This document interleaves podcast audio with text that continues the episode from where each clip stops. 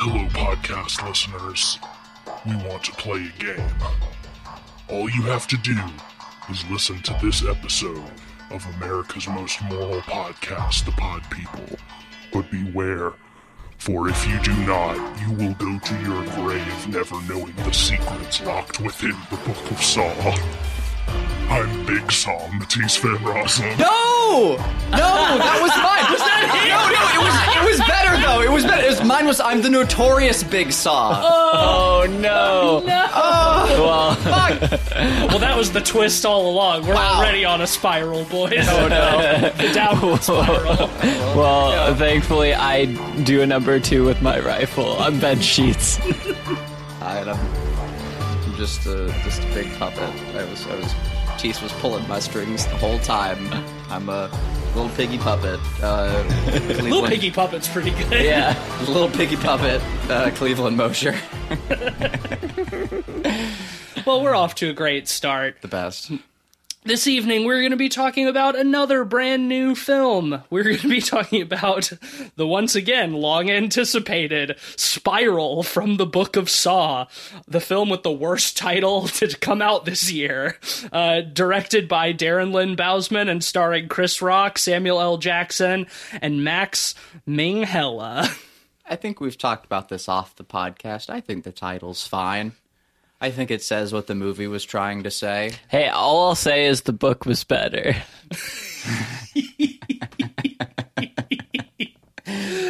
Oh man. Well, the Saw franchise is trying to make another go of it. Yeah. This is the ninth film in the franchise, uh, but it has been four years since the last entry, which was Jigsaw, uh, which was talked about on our fourth episode ever of the podcast.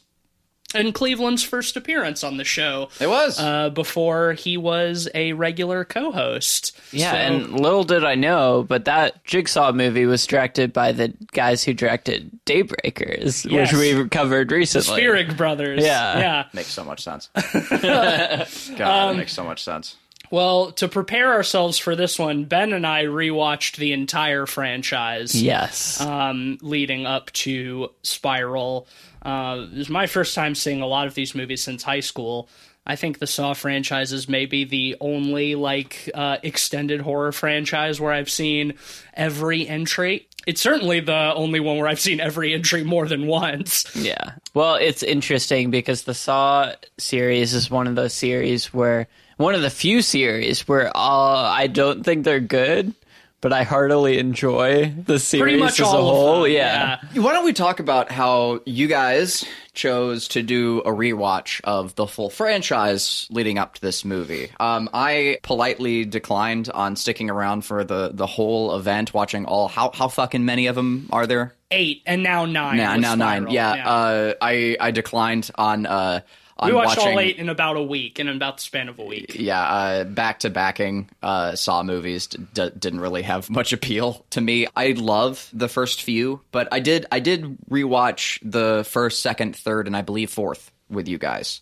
So I watched about half. My perspective of it changed after uh, watching it again because the last time I'd I'd seen the original or the sequel or and whatnot was. Uh, years and years ago uh, and i recapped before our, our last podcast episode on on it also years ago. So it's been a very long time Yeah. since I'd like seen the original and the the second, and my perspective changed a little bit uh, as my tastes uh, have, have definitely changed uh, in that that long span of time. Uh, when I first watched Saw, like the first Saw movie, um, I saw the second one first, like as a kid, you know, and I, I was I was mortified by it. I thought it was incredible and uh, really spooky and legitimately terrifying. And then uh, I watched the the first one around 20 like 13 you know or so and i was impressed and surprised by like how much of a thriller it was uh, Yeah. compared to where the franchise goes immediately after uh, The first one remains the most grounded by far. and when it's still pretty convoluted, but it- Yes. it is. It's definitely the most grounded. But when you pit it against the the reception and like all the drama and talk, the cultural dialogue about these movies, it it doesn't really add up to me. The first Saw movie is as bad as like any other like detective like thriller at the time, like Seven or Yeah. whatever else. Like eh, to me, the, the traps aren't so gruesome and aren't so shown to really bring it into like horror porn at all. Like as a matter of fact, like like the the titular scene where like he he cuts into his leg, like it cuts away from that. Right. Like we don't even see that in like in full. Unlike the the latter films where it, Yeah. it, it is all about that and it does become essentially torture porn. But the the first movie I I would hardly even classify it as that. Like I would I would say like it's a it's a horror thriller. Like it's a horror detective thriller. So when the trailer for this movie came out, I was pretty excited because it looked like a, a return to that. And so we were talking about, oh, how much would it get into that? How much wouldn't it? But before we do, I also want to talk about two, three, and etc. and those changing perspectives. Really, just in short, from me, those movies are real fucking goofy. Like, holy Yes. shit, those are some goofy ass movies. Yeah, and I think that's why this series has its recognition is because it's campy and fun. Like it gets grotesque for sure, and torture porn is a very valid classification for the. Yeah, it's exploitation for sure. Um, definitely. Especially the later ones. Like, I think even though two and three are considerably more violent and bloody than the first one, I don't think they get truly gratuitous until we start to get to like four and then really in like five, six, and seven, where it's like insanely gory. So what I'll say about like your take there is I agree that like two through four or so like are not as gratuitous as the latter ones like where they just dive in headfirst and it becomes like only and all about that. Like like the torture porn thing has just been like was marketed so heavily and it, it just like echo chambered in on itself until it was all and only there's about a certain, that There's a certain But- point where they stop caring so much about the intrigue, and I say intrigue with big air quotes, uh, but where they stop caring about the intrigue and really just say, look, people are only going to see these movies for the traps and the violence. I mean, seven was the logical endpoint of that, right? Yes. Where hmm. there's no real, pure kind of overarching. It's kind of an extended. There's very hangout. little through line, yeah. it, it feels yeah. more like an extended hangout in the Saw universe with lots of fan servicey traps. it feels it feels like a universal ride of the Saw franchise. Yeah. Where it's like you're just kind of in a cart and you go from one vaguely connected like trap set piece to the next. And it's like by that point they had really just given up. And I, I still think that in hindsight, after having recently watched all nine of these now, that seven is still the low point. I thought it was Jigsaw when we watched Jigsaw a few years ago for the podcast, but I think Jigsaw is just slightly better than Seven. That's- Seven's that's- funnier, Yeah, though. that's interesting. I think four is probably my least favorite, but uh, seven is there, is yeah. worse by any standard. mean. It's also got the ugly 3D gimmick, which, Um, yeah. if you're not watching it in 3D, is which just is a little hideous. rough. Yeah, to go back though to your your point Tease, what i will say is like compared to just films and like the rest of cinema as a whole i would say that like two and three or so like are still like mad gratuitous being thrown into a like an entire like pit of needles is outrageous that is like really over the top and If you have a fear of needles, maybe. yeah, and you have Sure, to consider like- the the document of the time, right? Like in the realm of the torture porn subgenre, like these are not gratuitous. I think even the first Comparatively. hostel. I think even the first hostel is still much gorier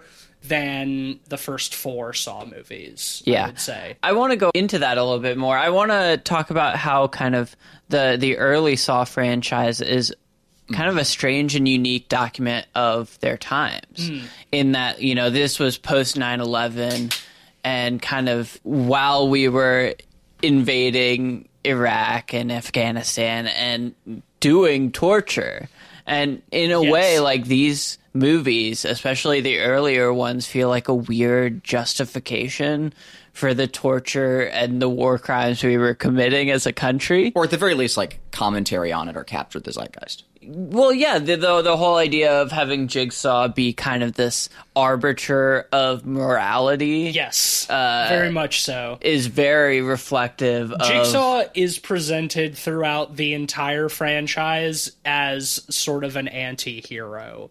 He's the bad guy and the cops are hunting him or whatever, but like the the through line is that he's got like this weird sense of morality that like he's trying to teach life lessons about like appreciating existence and your life and stuff. When you put it under even like a, a magnifying glass, not even a microscope, it falls apart very quickly. Yeah. He's obviously like a, a very bad person. I like The to call it a teenage sense of morality. You know, and you're absolutely right because I got really into these movies as a teenager. Like the Saw franchise is like my favorite franchise when I was like in middle school and high school.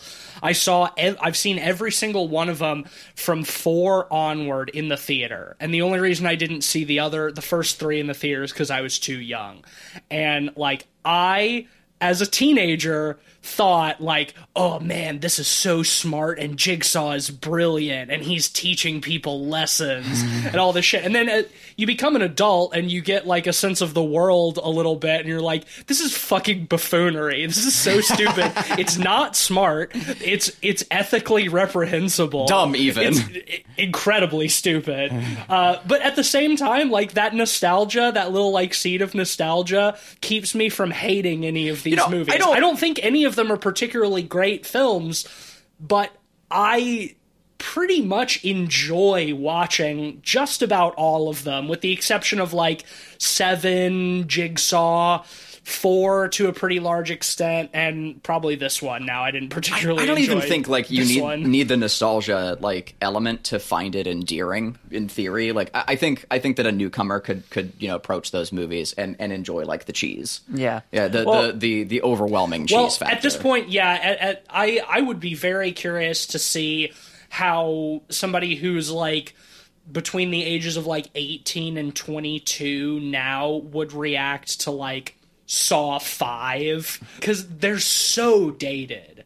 Like Yes. they they're so so dated in every way but like particularly aesthetically. Like they have such a weird interesting aesthetic that I think can be contributed a lot to Darren Lynn Bousman who helmed a good chunk mm-hmm. of the franchise. Yeah.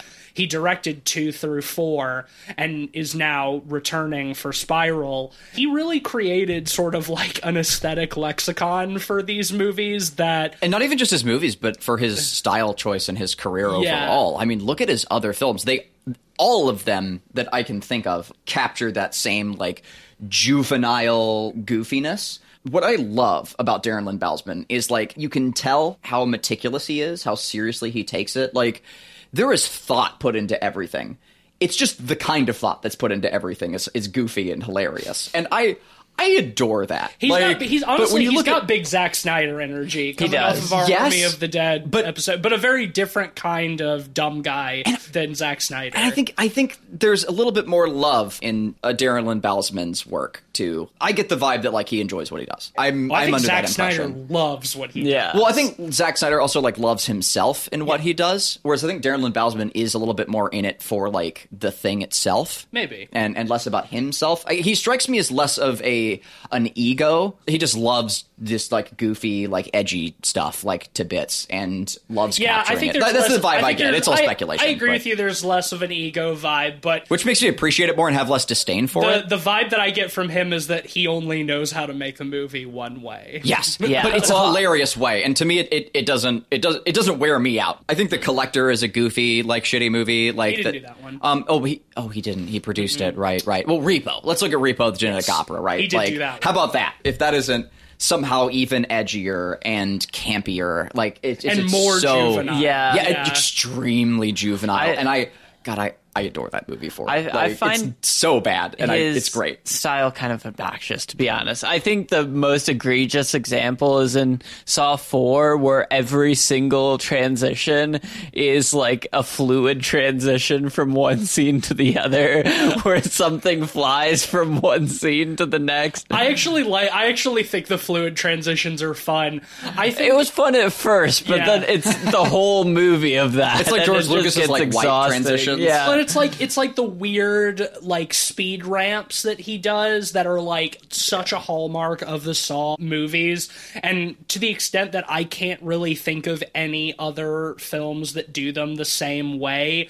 You know, that's a similar thing that Zack Snyder does. Zack Snyder loves a speed ramp, but this is a different kind of speed ramp. Yeah. This is rather than going from normal speed to like slow motion, it goes from like normal speed to hyper quick and mm-hmm. and then back. A lot of rotating camera stuff. And I will say I was I was happy to see a little bit of that back in in Spiral. Yeah, i wanted more I, I agree with you. Yeah, See- even though it's an, an I think it's an obnoxious Well, filmmaking I, technique. I thought but- it was like it was tasteful because like um well big, big air quotes on tasteful um in like two the speed ramping is pretty constant there are times where like not a whole lot is happening and we're getting those like circular shots that like very 90s like um early 2000s early 2000s Mm. you know shots. I know like they were in like the early 2000s but like it started like a lot of that stuff started in the 90s with like the fourth alien movie and shit like you know having those like it's very like skater commercially you know like sort of speed rampy circling shots. And anywho it's throughout the whole thing. Like he, he does it for for every every bit every scene. But in the new one in in spiral like it's it's only really during the kill sequences. Yeah. so it feels like tonally relevant. It fits. It's goofy as it ever was, but only playing it up during the kill scenes like gave the kill scenes more weight and and made them more of an event to me and paced the film better. So I actually really like that style. See, choice. that's funny because I think it emphasized for me how little stuff there was in that respect and how I wanted more traps and stuff. I think you're right in that all of that stuff feels very much in the mid 2000s style. And I think that's one of the interesting challenges of bringing the Saw franchise into today, mm-hmm. right? Because they are very dated 2000s ass movies Yeah. from style to content to thematic material. And so to translate that into modern day, it's a unique challenge. And I think this movie, Spiral, would have been better if it would have embraced the 2000 style a little more. I agree with You know, you. I think it tries to walk the line between the original's themes and style uh, and modern filmmaking, and I think the the mixture doesn't really work perfectly. Yeah, I I was really hoping that this one would be a little bit more of a return to Saw's roots, as dumb and goofy as those roots are, especially after Jigsaw, which was kind of trying to be like a normal Saw movie, but it was like weirdly sterilized. Yeah, it was so sterile. It's like really clean. The aesthetic was so clean, and it, it ended up being like even more confusing with the revelation that like the the the trap that we like the ongoing trap that we were seeing took place in the past like before the events of even the first saw movie. But like all of the TVs instead of being like the the nasty CRT TVs like in the rest of the franchise they're like all flat screens. Everything's like polished metal and like pristine concrete. And it's like this is supposed to be John Kramer before he really became Jigsaw. Like this that doesn't make any sense. It doesn't because like it doesn't have any of the industrial vibes. Yeah. and like the industrial aesthetic is what makes Saw great to me. Like I love the the texture, the grip behind it. Well, it's the, a- the it- the synthy like orchestrated theme. There's so many like elements you know in that that I, I love. Like the first one's in a grody, gritty ass like Bathroom, abandoned yeah. Mm-hmm. buildings bathroom. bathroom. Well, that's that's the thing that I find both stupid and charming about the entire I'll call it the original franchise, the first 7, is that it takes place the whole series takes place in the grossest city in america like it's completely unnamed but even outside of like the traps everybody lives in a warehouse everybody parks in a warehouse like Multiple people's homes like have brick. have like just like and and not even like the kind of like exposed brick that you see in like New York, but like everybody lives in abandoned buildings. Yeah. like it's the ugliest. It's like the ugliest aesthetic, and you you add on to that like the the early to mid 2000s tinted green aesthetic which saw Yeah. did to death yeah. uh, and then like all the CRT TVs. Uh, you know, Jigsaw always leaves tape recorders. You know, it's not digital, and I know that's a lot to ask for in 2021. You know, you have to make something that It's, I don't think it is though. Like tape recorders are to- still cheap. like, it's, it has to be something that appeals to modern audiences. But it was the problem with Jigsaw, and I had the same problem with this one. This one felt a little bit grimier, At least with production design. at least with its production design Mm-hmm. but at the same time like i i found myself really missing those hallmarks of the original franchise in like so many ways and we we talked about this after we got out of the movie and and disagreed about it a little bit and i think i can better articulate what i was trying to say when we left the movie theater sure in that like I think Ben, you and I both feel like the traps don't take front and center enough in Spiral. Yeah, I think a common theme in a lot of these movies is there's sort of a hero flagship trap. Yes. And that's the kind of through line trap where everything else happens around it, but you have kind of a central through line to push you through the, the plot of the movie. Yeah. And and Cleveland, you disagreed and said that you felt that there were plenty of traps and that they got good time. Yes. And I, I think when you count like on your fingers like the number of traps that are in this movie, it's a similar number to the number of traps in a lot of the other ones. So in that regard you're right. But what bothers me about it is as you mentioned Ben, there's kind of like a singular through line in the traps in the other movies. And I also realized that this is the first Saw movie in the entire franchise that does not simultaneously follow both the police investigation and somebody or a group of people in a sort of prolonged test where You're they right. go from trap to Yeah, trap which to is, That is- trap. that is the through line trap. um, yeah, it doesn't have yes. that here. This is the this is the even Jigsaw had that. Like this is the first one in the franchise that doesn't have that, and I think that is what is missing for me. I think because it doesn't have that, every time it cuts to a trap, it feels like it's going on a tangent and then coming back to the story. And because Right. there's no through line trap there, because we you know, see we see somebody put in a trap they die then we go back to chris rock and his partner doing the investigation trying to figure out what's going on. Yeah. whereas in all the other movies the random people who are put into traps are like a setup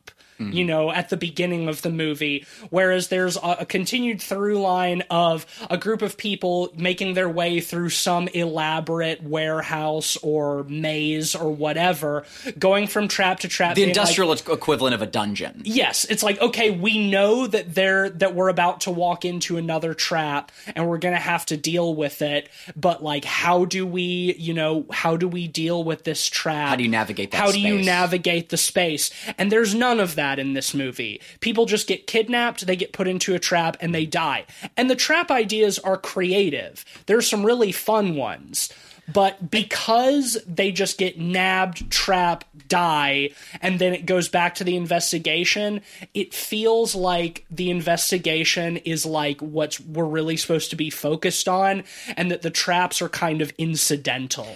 And that's the problem that I have with it because it's not what I expect from Saw. So I think that's all legit and uh, very valid, and I don't disagree either. I, I think that that is different from the other films, uh, and I hadn't thought about it that way until you mentioned it, and, and that is true. Like you, you don't have like the back and forth. Like in this Chris Rock's character is, you know, the person sort of being put through the trials, but it's they're isolated, right? This jigsaw killer is like, is everywhere, basically. Like, um, and uh, I like that difference once. I didn't mind it in this movie. I thought that was an okay divergence from form. I wouldn't want it again because I do agree, like that a lot of the fun in many of the other movies is that element of perspective is that you're experiencing a, a large portion of the movie inside of a larger trap sequence uh, inside of a larger dungeon like even in the first one even though it's like one location with the bathroom there's a lot in that bathroom there's a lot the of riddles yeah. and puzzles and Yeah. It's things going on and Uh, a lot of things to break down and that the characters are trying to solve as they go and it's it's largely location based. I think that Chris Rock's character is put through the same scenario minus setting. Like I think that Chris Rock is having to do the same things as like the protagonist in the first one. Yeah, the as we find out, like, he is the one being you know, quote unquote he does he does interact a little bit with the traps. Like there's like the the glass one where he has to solve it, and like the one with his dad at the end. Like he's still like roped into them. He- but he doesn't it's have to interact the end. with them until the end, It's true. right. and It Yeah. isn't as much. Um, and I do agree. But like I do think like there is a little bit of that in this. But is it enough for like your preferences? It seems no. For me, it was. But yeah, I, I think uh, no, that that's legit. I I, mean, if we're talking about preferences, like I think the charm for me of the first and second one are they ultimately feel like overly elaborate escape rooms. Yeah. Right? Like there are mysteries to solve in the area and, you know, you're discovering things and it's not just showing cruelty by itself. Well, and it's- that there's it's the ways cube to factor, there's right? ways to Yeah. avoid the traps if you're smart enough. Mm-hmm. The problem is that most of the people aren't, and so we get to watch them die gruesomely because they're stupid.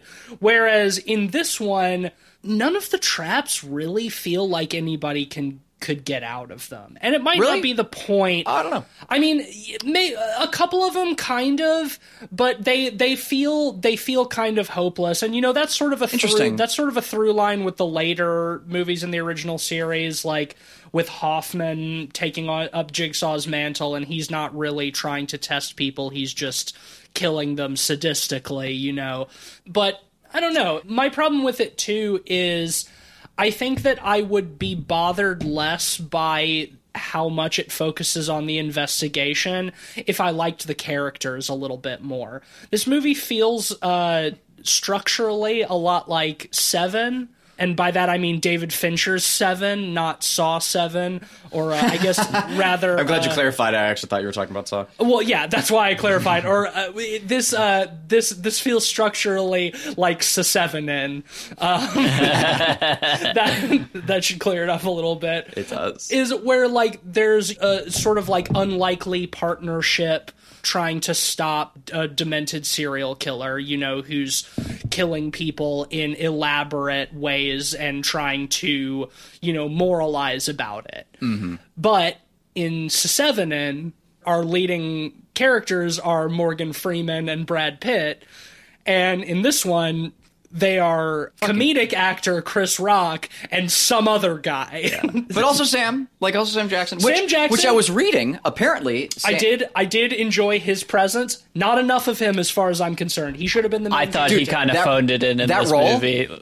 That role was honest. originally written for Danny Glover as a oh. return, which wouldn't have made any sense. They should have. They should have brought Yeah. back Tapp. I thought, Oh. yeah, like I, I, I thought like Sam Jackson did fine. I, I don't think like he, I mean, he did. He did the the, moon, same. but- He did the same Sam Jackson shtick that he does in every movie. Yeah. Like Sam Jackson is in like six movies a year now, and he just does the same thing that he's been doing for you know thirty years, Mm-hmm. and that's all I ask for from Sam Jackson, and I think it's fine. Also it would have like it would have like I think completed like the circular like aspect of the movie as well. Yeah. like tying it back into the first in a cool I way. think Danny Glover would See, been that's some head ass fan servicey stuff that I would have loved from this movie. Well, frankly, not even fan servicey. Like it's the kind of shit that like the mo- the movies like regularly did, like trying to like rewrite, like reverse engineer like connections that like Yeah. Yeah. were obviously not written in to begin with in some cases. Yeah. well, Um, fan servicey in that, like, considering he dies, No, no, it would be fan. like Yeah. you would have to do it at the same time as like one, essentially, or like figure out some galaxy braid idea to uh, integrate that together.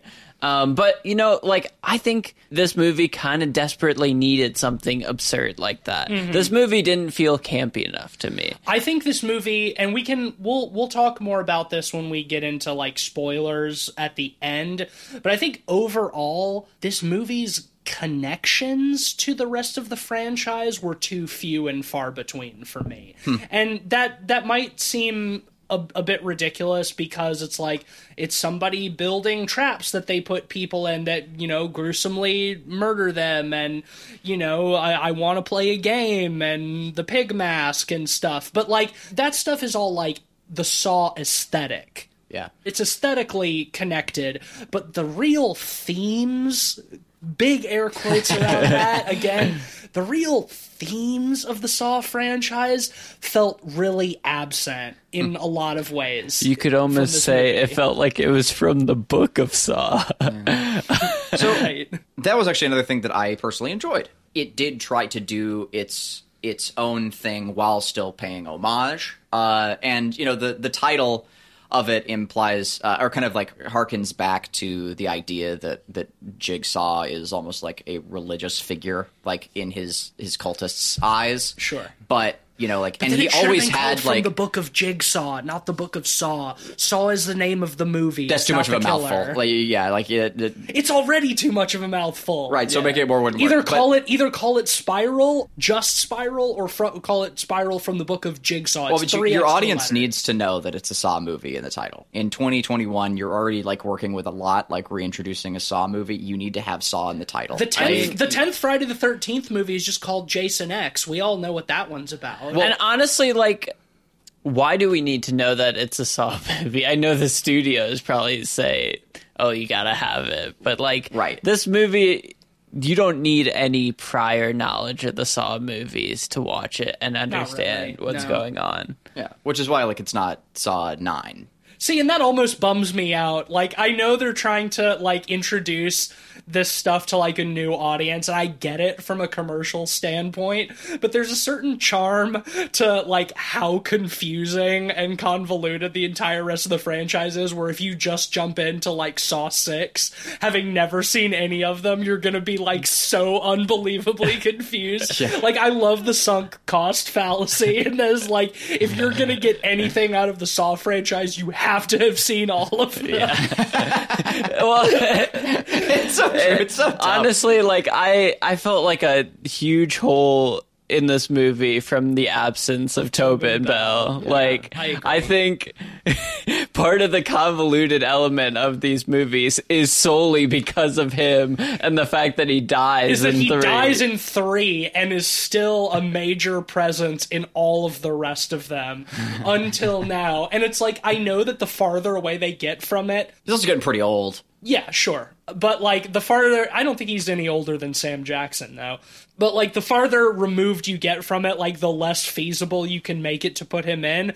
But also like when it comes to the Saw franchise, I am sure as shit not looking for feasibility. I missed him. I did miss him. At least his voice. Yeah, you know, I after the movie, I was joking about crazy ideas that they could reintegrate uh, Cra- John Kramer into him and you know, I I was thinking back to the Child's Play remake from somewhat recently, Oh, yeah. where they took a spin and turned Chucky into like a An, an evil AI. evil AI, and I was like, you know what? Give me evil. AI jigsaw at this point. Who the Yeah. fuck cares? That's, like, no, I, I agree with you. And we were talking about this a little bit later that night, Ben. If they try to continue to pump life back into this long dead franchise after this movie, I hope they just say fuck it and either do some transhumanism shit to have John Kramer's consciousness uploaded into a Terminator body, or they just say fuck it and introduce magic into the franchise and bring him back to life. Like, we have gone far enough into the realm of unbelievability that at this point, why not? Why not just go balls to the wall and bring back like Frankenstein John Kramer, you know, or or fucking AI John Kramer? Yeah, exactly. And I, I feel like this movie was far too grounded for that. And I think that's one of the, the bones I have to pick about it is it was too grounded to its detriment. I mean, I think these movies are pure camp at their core, and having kind of a, a serious kind of seven esque narrative with these flat characters and just fan service and traps sprinkled in just didn't give me enough. Well, because See, it's I didn't. still I didn't find the characters that flat. Like I thought that Chris Rock, like who the entirety of the film is from the perspective of, like, uh, you know, brought like some fun comedy to the role. Like I felt like his uh his character was was a lot of fun. Uh, see, I feel like I, I felt like he's miscast in this role. I know that he kind of like spearheaded this this project, like he's the reason that it happened because he talked to somebody at Lionsgate at like a wedding and was like, "Hey, I have an idea for a a, a Saw sequel or whatever." But like, I didn't buy him in this movie it's not the worst thing in the world because like I don't go into Saw looking for good acting because it's absent from the entire franchise for the most part. But I don't know. There's there's just something about him in like a serious dramatic role as a cop that I can't not see him as comedy actor Chris. I mean, Rock. I let's thought, not I thought he was doing like a co- yeah, like I don't I wouldn't want to pigeonhole Chris Rock too much because like he, I thought he did an amazing job in Fargo, like with the series. I thought he did pretty good in Fargo I, I think he's but he's quite capable of it, but in I don't this think that he wasn't did good in this one. I don't think that's the that was his goal in in this movie. Like, is to play a serious dramatic role. Like he was he was trying to do like a comedic character. Like his first lines in the movie, wh- what is he talking about? It's something like really stupid. He's talking funny. about about Forrest Gump. Yeah, Yeah, how he's Forrest about Gump Forrest can't Gump. get pussy. yeah, that's fucking hilarious. Well, Like- and that's the thing. Yeah, like he's that that's not hi- that's not his entire character. The comedic moments he pulls off fine, but there's also parts in the movie where he is like to- where he is like uh mentally tortured by the fact that he can't stop this killer and that like his friends are dying and that like cops are being killed and all of this shit and like his relationship with his dad and I don't think he pulls any of that off. Well, and you know, think- for the wheelhouse of comedy, like outside of the opening monologue where he's talking about Forrest Gump not getting pussy, there was really not a ton of comedy in this movie. Yeah. you know, you you have the opportunity, especially with Chris Rock in the lead role, to turn this into a straight up horror comedy camp type Mm-hmm. of thing.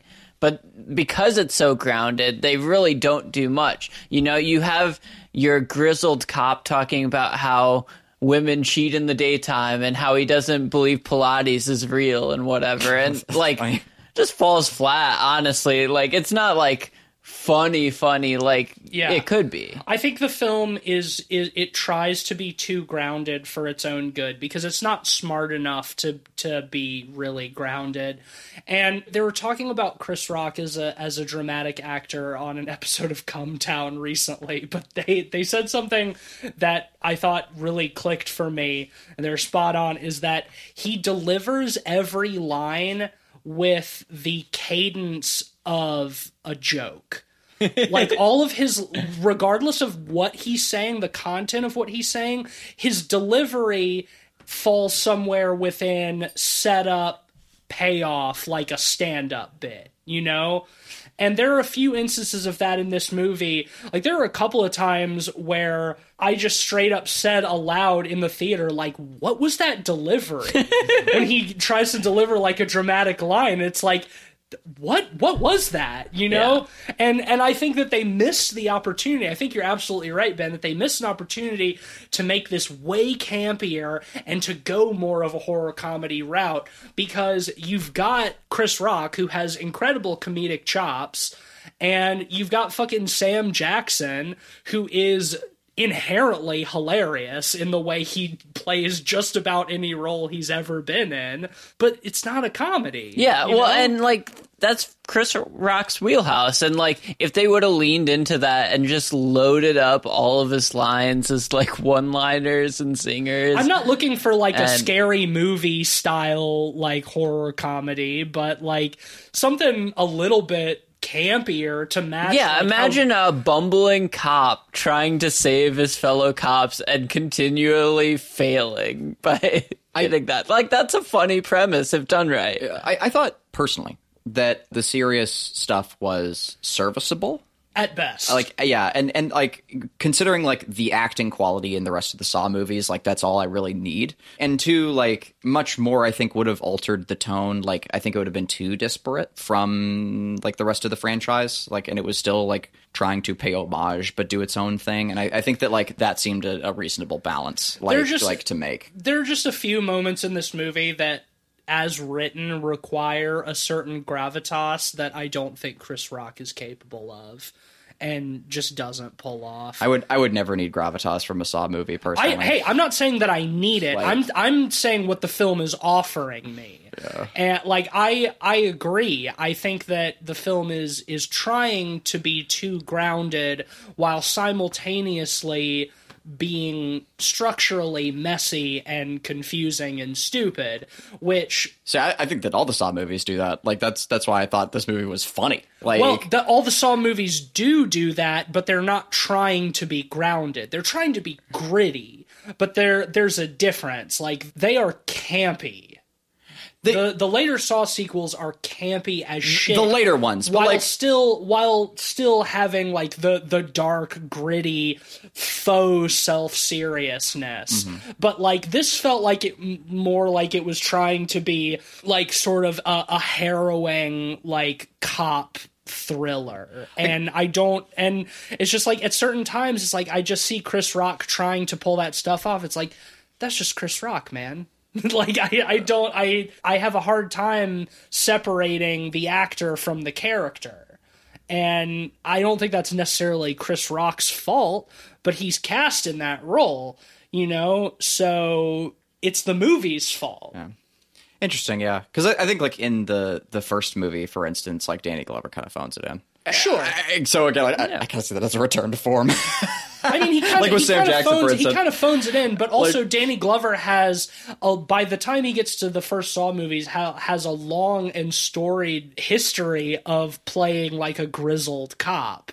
Like that is that is a role that Danny fair. Glover has been shoehorned into thanks to Lethal Weapon, and whether he's really like giving it his all or not in the first Saw, which he's not, I agree. It's like you see Danny Glover and one of your first associations, if not your first, depending on who you are, is Murtaugh from Lethal Weapon. And Lethal Weapon, those movies are campy as shit. And Danny Glover is funny in them, but he's still he's like the grizzled veteran cop. He's getting too old for this shit. Like that's his Mm-hmm. whole thing. And he still delivers that in in the first Saw. Now in the first Saw, the there's plenty of bad acting. the like, first our- saw masks it too by having the three line trap. You Yeah. know, we see maybe fifteen or twenty minutes of Danny Glover overall. in that. he's not. He's not really our protagonist. yeah, even no. like Yeah. like our, our protagonist is um. Oh, help me out. What's his name? Plays Is the doctor. Cary Elwes. Is Cary Elwes? And now let's who is uh, terrible in that movie. yes. very, very bad. in all the best Hold- ways, if you Yeah. ask me. Like I think it's it's funny to me. Like accent. Yeah. Cary Elwes's like two like most known films share a lot in common in my eyes, uh, and that those two movies are of course like the first Saw movie and The Princess Bride. Now, now how how you may uh, may you ask? Do I do I find those movies so similar? It's largely because they're both very campy movies. You know, with with just enough of a serious take. I like him in in both of those films because like Princess Bride, like loved or hate it, like the the aesthetic of it is cheap. Like it's a cheap Hollywood movie, and that's that's the joke. I think. You know, like the the first Saw movie is also like cheap, but for in you know, it's industrially cheap. It's a very different. Yeah, kind of and I mean it was low budget and you know, it it didn't have a lot of like big production backing and it was James Wan's first film that he directed and I think Leigh Whannell's first write it, you know, first foray writing. Honestly, I I'm still kind of impressed like how Leigh Whannell's acting holds up in the first Saw movie. Like it's not great, but I think he's the best actor in the movie, for, for, or he gives the best performance in the movie for for what he's working with, and it helps that the he- one that's easiest to buy. It. Yeah. the most believable role. And and and two, like I, I mentioned it a number of times, like before we started recording. But I think one of the the goofiest things about the first Saw movie, in my eyes, is that Tobin Bell, that like Jigsaw is playing a corpse in the middle of the room, and like literally the only reason like like like yes you can you can justify it by saying like jigsaw was there to observe but there are so many fucking better ways to observe the scene than like play a corpse in the room but like you can fart, you can sneeze. Like he's breathing in a lot of dust. He has to breathe. There's so many reasons. Oh, like, but where, that's where that can- explained in that a later on. one. He Oh, injects himself with a drug to slow his heart rate. You know, you know, found like like amateur found footage movies do the same damn thing. Where like the directors like r- like read the reviews and like all the things that were making fun of it, and they take it personally. So they go like way out of their way in the sequel to like try and explain and justify the bullshit. Listen. like it's amazing. And Listen, I'm um, not saying- it is just playing a corpse on the floor. Like the only reason that exists is for like the audience to go, "Wow, what a twist!" when he stands up at the end, and that's amazing. Listen, I'm not. I'm- that's not a I'm complaint, not- but I'm it's, not- it's, super it's fun. fucking hilarious. Yeah. I'm not saying Like- it's not stupid, but also for John Kramer's character, it I think it does make sense.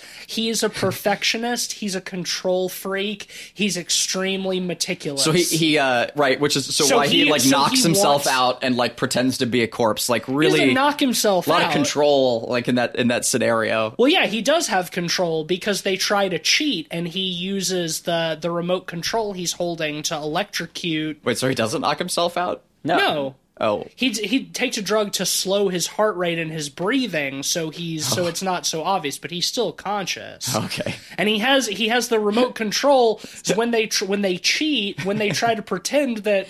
Cary Elwes gives Leigh Whannell the poison cigarette, and Leigh Whannell fake dies. If he was wa- observing from without, he wouldn't have known that because they turn the lights off and they whisper to each other, so the camera can't pick it up.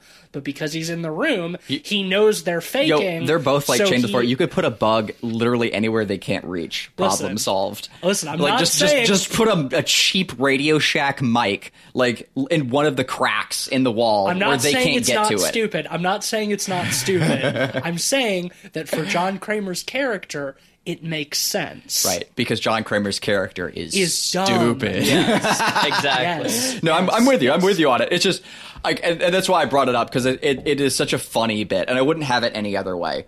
Um, like it's it's total nonsense, and it doesn't make sense. And I think that a lot of the aspects of this new movie hit the same points. One of my favorites is one I didn't notice while watching the movie, and I maybe this could have been like via a game of telephone, but my buddy like Ted uh, was was watching it, and we were like chatting about it, and he said that there's a line in the movie where like someone says like Jigsaw never targeted cops. Yes. Yeah. Okay, so y'all remember hearing that? Good, because I wouldn't like. Wouldn't Well, yeah, because Ben and I looked at each other during the movie and we're like, Good. what? Let's talk about how fuck? fucking stupid that is. Like, like of of any profession of So people many that cops. Jigsaw has targeted. so many cops. It's, I would say Dig Jigsaw has killed more cops than any other profession. Yeah. like Yeah. do you remember that? The, there's the scene in in in Saw 2 where like he he he electrifies like an entire staircase full of SWAT guys. Like, Yeah. what the fuck are you talking about? He never targeted like cops. Listen, What? the only cops in the entire Saw franchise inv- who are investigating the case who Jigsaw did not kill, or rather, who did not get killed, were the ones who were working with him. Like everybody, And even they died. Yeah, I I mean, they all eventually did Through. Saw-related They all means. eventually did too. But yeah, like everybody, like Danny Glover and his partner, like you said, all the the the fucking SWAT team in the second one, uh, fucking Donnie Wahlberg. Yeah, Dina Uh, Meyer gets Rib D- cage ripped open. Yeah, and I mean that was Amanda and slash Hoffman, whatever, blah blah blah. But then fucking Strahm gets killed, and once again that was Hoffman. And Hoffman himself dies. The SWAT commander in four, he dies. So many cops die in the franchise. So you're like, what the fuck was that like? At the end of Jigsaw, one of the cops gets uh, his head cut up by medical lasers. Can we talk a little bit about the main theme though with the Yes. with the copycat targeting corrupt cops like he's fucking Serpico or something? Yeah, this this movie felt to me like a well-intentioned but misguided attempt to uh like get on the ACAB train. Yeah, be 'Cause, like, topical. the the whole the the copycat killer in this movie is killing corrupt cops within the precinct. Do y'all not think that that's kind of a cool way of like hopping on the zeitgeist the same way that the Saw movie, like you were saying earlier, Ben, that the Saw movies like hop on like the or you know kind of touch on like terrorism, you know, and torture like concepts. Like I I think- think I I think, think it, you're it does right. that in the same way. It, it's it's trying to be topical. I think the core problem for me is the theme of justification of torture in the original series, even if we're targeting corrupt cops. I don't know if that's a justification for torture, ultimately. Well, of course not. Yeah, and I mean, like, I can definitely like appreciate the the ACAB mentality, and I think that it is, you know, uh, an interesting concept, but it feels it feels half baked. But you know, that's okay. I do enjoy the the added imagery. Uh, I like the little the little dancing pig puppet. Well, and it's cool because there's already like a precedent for the pigs. Like pigs have played Yes. a, a large role throughout the Saw movies, which is very funny because It gives before it this, gives the I was it looking gives up the pig articles. mask uh, a, a new context in this movie. Dude, I was looking up articles because I was trying to find stuff about the the VO, which we'll get into in a minute. But like one of the articles I found was like ten things different about the Saw movie or whatever, and like like the reason number six or something was just straight up like he uses a pig mask this time, and I was like, He uses a pig mask Whoever wrote that article yeah. didn't fucking like watch any of the other movies. movie. Like the pig is a huge part, and um, every every movie. one of them. and there's like the one where they kill the judge who like you know like they're killing him with like all the pigs. Three, yeah, yeah, like he's gonna They're drown. drowning him in pig guts. Yeah. which is cool. It's yeah, it's fun and because it's very colorful too, like that Yeah. scene. But uh, there's there's been a through line of that, so it was cool, like actually giving it more relevance than ever. Because like uh, originally, like the pig was sort of used, I think, as a symbol because it's like pigs for the slaughter, right? Like that's sort of the idea. There is, you know, they're they're being butchered. There's sort of a law of nature at play there that Jigsaw works into. So it, it, it, ha- it there's some sensibility to it in the theme. That Uh, also it's scary. when he was stalking his first victim, he was at a, a Chinese street festival celebrating the year of the pig, and he grabbed a pig mask to hide his face when he kidnapped. Okay, what uh, what movie do they do they do Uh, that for? Four, I Four? think. Yeah. Jesus, yeah, Four or five. Wait, four or five? yeah, like that is such a yeah. That, that's them reverse like engineering. That is yeah. that it. Yeah, no, no, that did not. They one thousand percent like in the first Saw movie when the person gets got by the pig. That is Yeah. nowhere near what was on their minds. They was the pigs for the like there was thematic stuff, and then they reverse engineered it like For sure, the like they've done with yeah, so many which is great, which is hilarious. But no, I thought it was cool. In short, like I thought it was neat that they took that idea and reinterpreted or just gave it a new meaning with the the police, like you know, and pigs in that in that sense. That was cool. That was that was a fun idea. And the pig puppet shoots the gun. Yeah. you know, is foreshadowing. the That's pig fun. the pig dressed as a cop yeah, I, I thought that was fun and it does provide uh, additional context for you know like the killer still wearing the pig mask to to capture the the cops The new pig mask looked really and the new good. pig mask does look good really They are good. missing the tacky wig to pair with it, but Yeah, I'll, but I'll give it that. It it's did still- look yeah. nicer overall. Yeah, well, that's what's fun too. Is it, it isn't supposed to be the same pig mask. It's supposed to be someone new with it. So, Right. like, it's fun that they, you know, it, it gives them that justification. And what I like about that, also, uh, in in many ways, is uh, how that theme carries across. It is someone new with it, so we don't we don't have to find justification for why the hair is gone because Jesus, they would have. We don't need to find you know justification for so many other things. We get that nice bit of same but different and uh, yeah, that's fun to me. I, I will say we've this is a good segue. We've talked about the the absence of Tobin Bell. Yes. Um, so we might as well talk a little bit about the the tapes that this new killer sends and the the new voice. There's some disagreement amongst our group about uh, whether the new voice is a text to speech program or whether it is the new killer altering their voice. But I will say I understand it's something new and different and whatever. I do still miss Tobin Bell's voice. I do. I do. Of course, miss, I like do miss his voice rules. Jigsaw. Like it, it is really fun and one of the best things about the earlier films. I agree that like that voice fucking rocks. Like thankfully there are eight other movies with it in it. Yes. Like like, go enjoy those. They have like, Mm-hmm. they have done it. Like it has it has been done, but also like to try to bring back the Saw franchise yet again after it's really been dead since like 2011. Jigsaw did not revitalize the franchise in any way, and that one did bring back Tobin Bell. But like for this to be the first one where he's like totally absent, you know, it feels like there's a little piece of my heart missing. Well, and like the heart of it wasn't there. Like Tobin Bell's monologues are always like comically gritty. Yeah, it's Whereas, so like, dramatic. These Yeah. are so artificial that we think they're text to speech.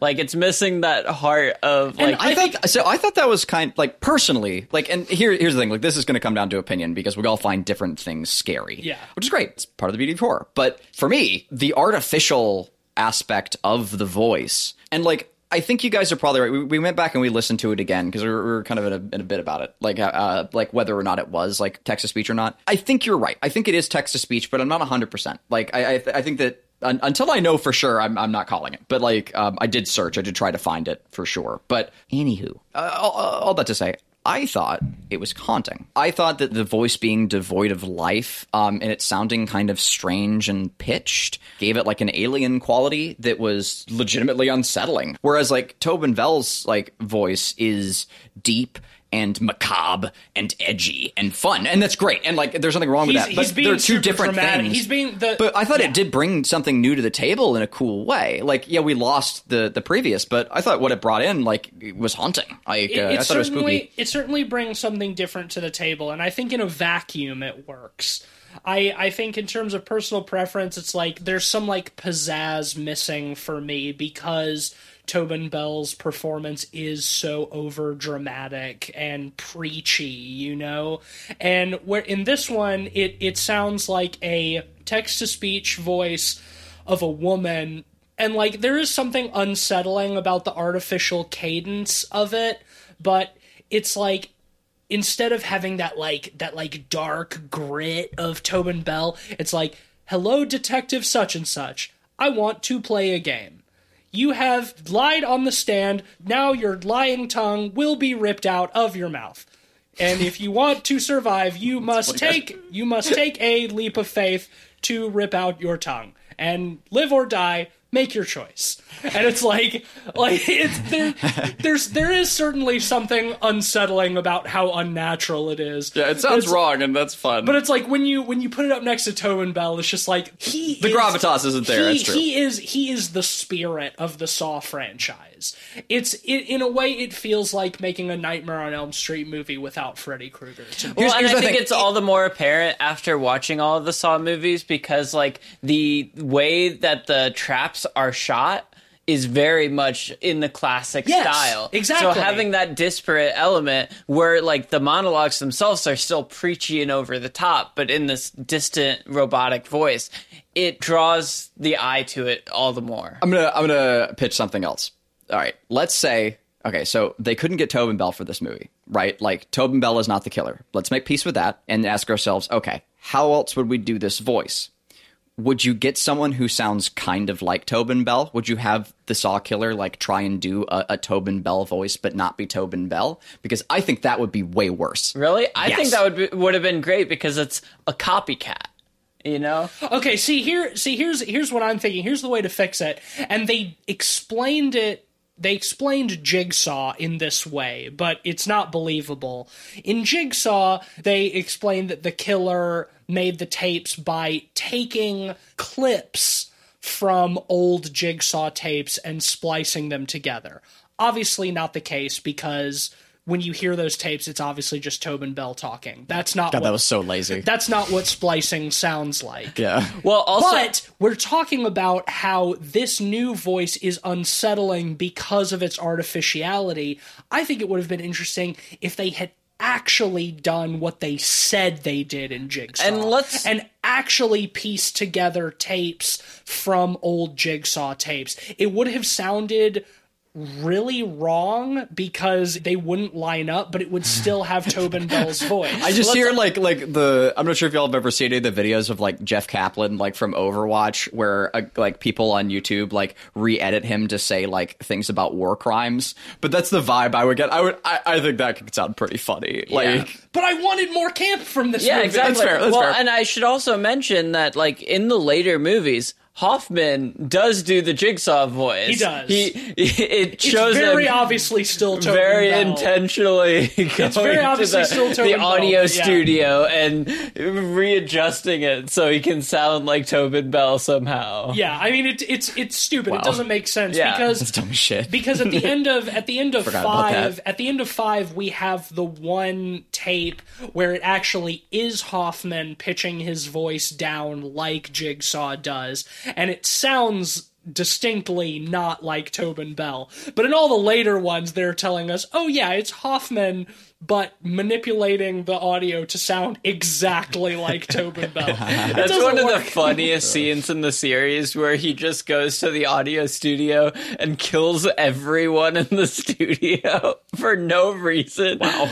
Other than Well, to make not sure. for no reason. They because they catch him. They uh, de-scramble the audio and reveal his true voice. But yeah, the, the whole idea stupid. of It's just scrambling Right. his No, it's voice is so galaxy brain. Agree. the more y'all we y'all talk about it, the more I do like the idea. I don't think it needed to be this movie, but I, I do like the idea of doing like a sci-fi Saw. Um, not like Cube, but like like an actual like in the franchise like Saw movie where another like or maybe this like disciple of Jigsaw like tries to uh like yeah like build like a like an AI you know Yeah, with bro, the- we could- with the code because like it's fun because like you have like Asimov's law like code of like like law of robotics and you have like uh, Jigsaw's code like there's some fun things you can do And like in four, that in four, how it can go them, awry We see them doing the autopsy on John Kramer after he's dead, and they remove his brain. for study Well, I you know just to weigh it like they do for uh for.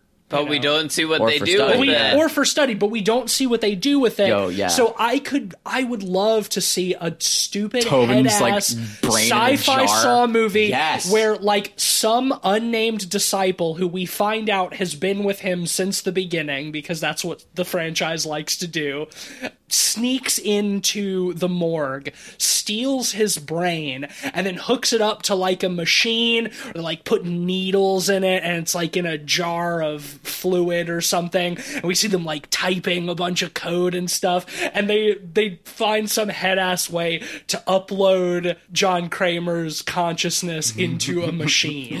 like And a little jigsaw puppet, even better. oh, oh my god he actually is the puppet he's the puppet. yo Oh, okay like that a- rules that that's, rules that's the direction this franchise needs. They don't need to try to bring it back down to earth. They need, if they're going to try to continue it, Well, they need to make it here's the thing. I think I think that like you can have both. Like you can have that step. Like I think that's that's where the next movie should go. But I see this almost as okay. This sounds so silly comparing, but I see this almost as like the newer Casino Royale needed to walk so that like Skyfall could run. Sure. Like and and I think that this movie brings it back down to earth so we can then go back into the fucking stratosphere. And I think if they do that, that'd be fucking rad. But here's here's my other take. I have I have one other idea while we're on the subject of um alternate Saw movie ideas. Here's here's my pitch, right? You do it like the second Human Centipede movie, only in this concept and not, in no other way. But you have it take place in this reality where